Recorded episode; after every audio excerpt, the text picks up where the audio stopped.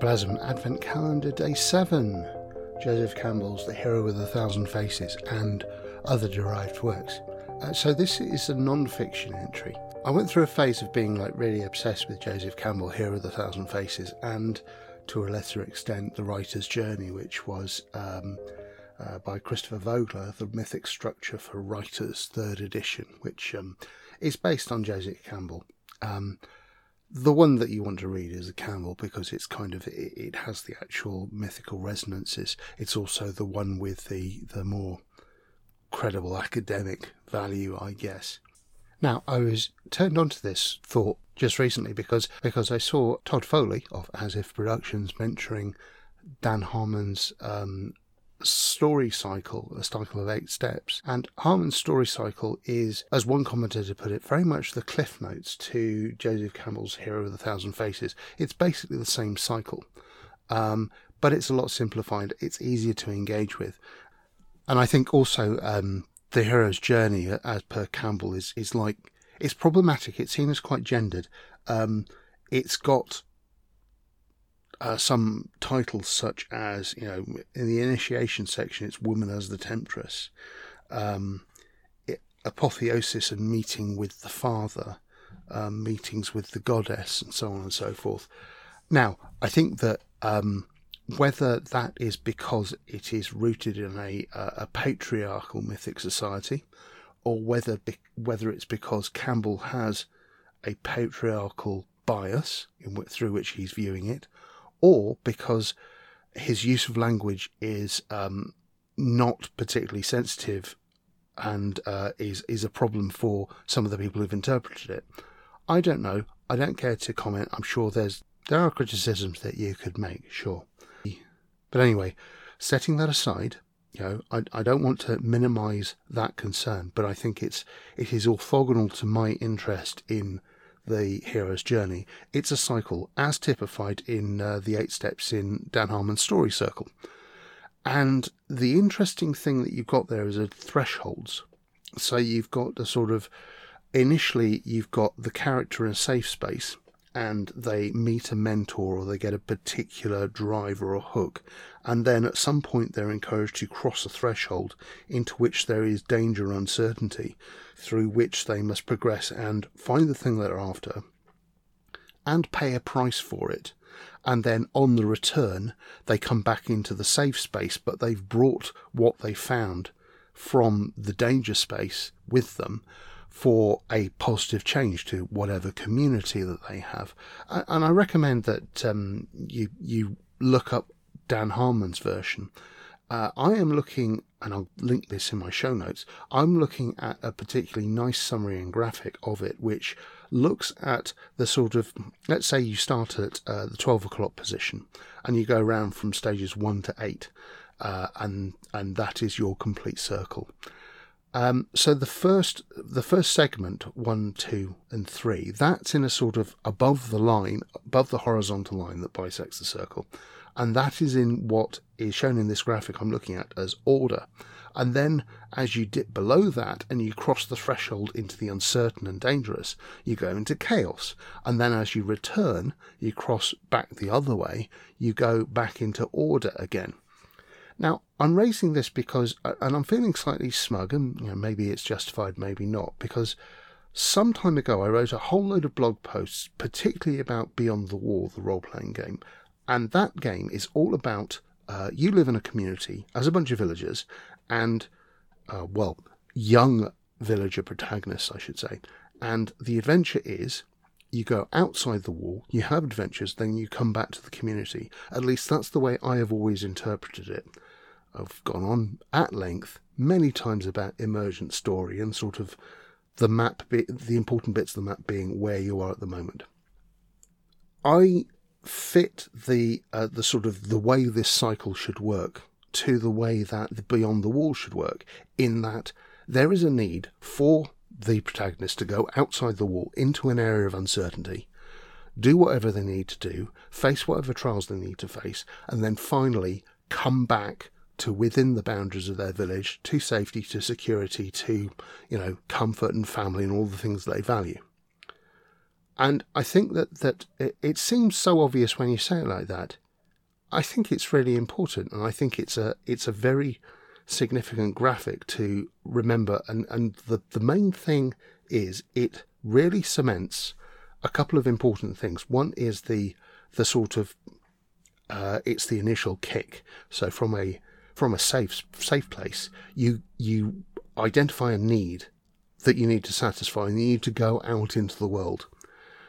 And then on the other thing, on the return journey, you come back um, you come back into the village or wherever the safe space is, and you get the ultimate reward. You get the resolution of the story.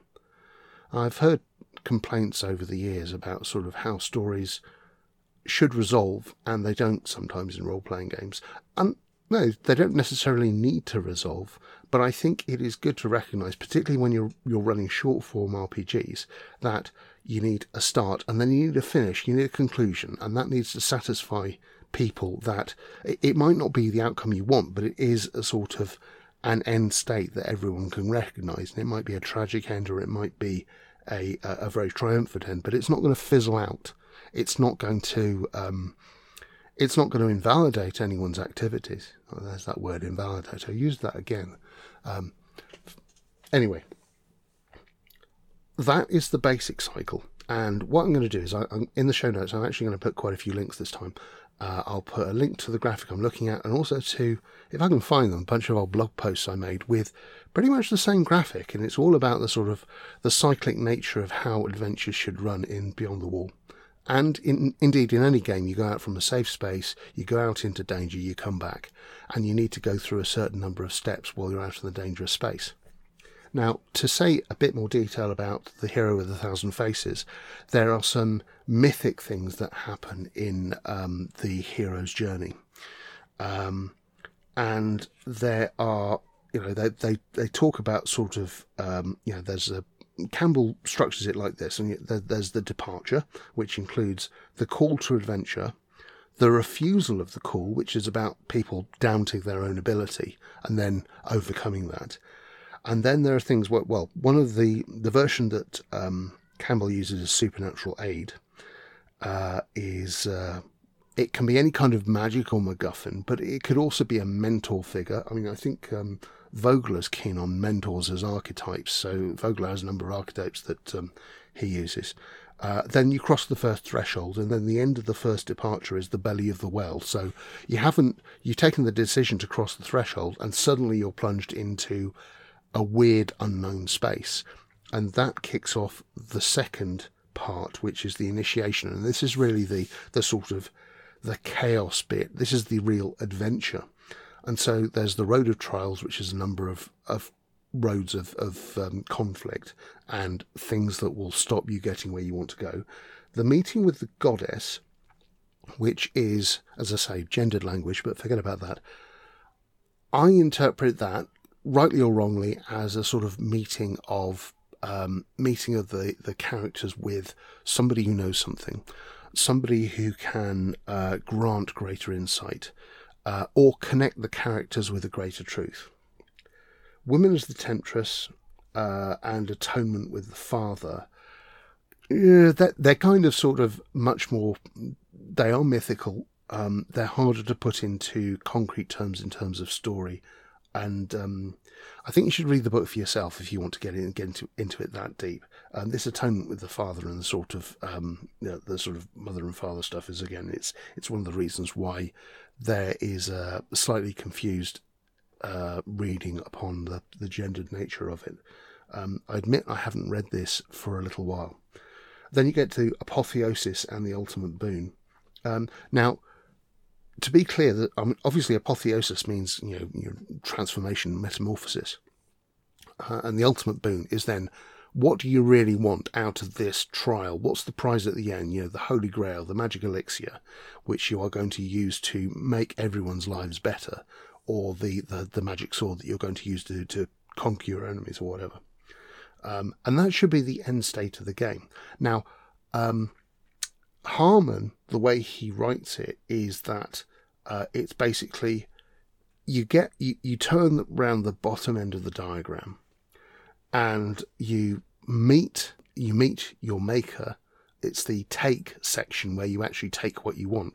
But there, the the subtlety about that is that that you take something that is the ultimate prize, but there's a, a sacrifice you have to make. There's a trade off. Um, so you know you you you uh, take the Holy Grail, um, but it will kill you or something like that. Um, and that's the final stage. So likening it sort of this ultimate boon. Um, it is not without price. I think that's the important thing. And things that aren't without price, you know, what are you going to give up in order to finish the adventure? And then, um, and then you get to the point where you have the return, which is stage seven in Harmon's Steps, and it's like it's the third portion. Now it's the third portion in Campbell's cycle, and it's a bit more involved in that because all that's partly about making sense of everything that's happened and and the return portion that that third part it, it starts with the refusal to return. So the characters are refusing to leave the magical world and re-enter the familiar world that they came from originally. Um, then there's the the magic flight.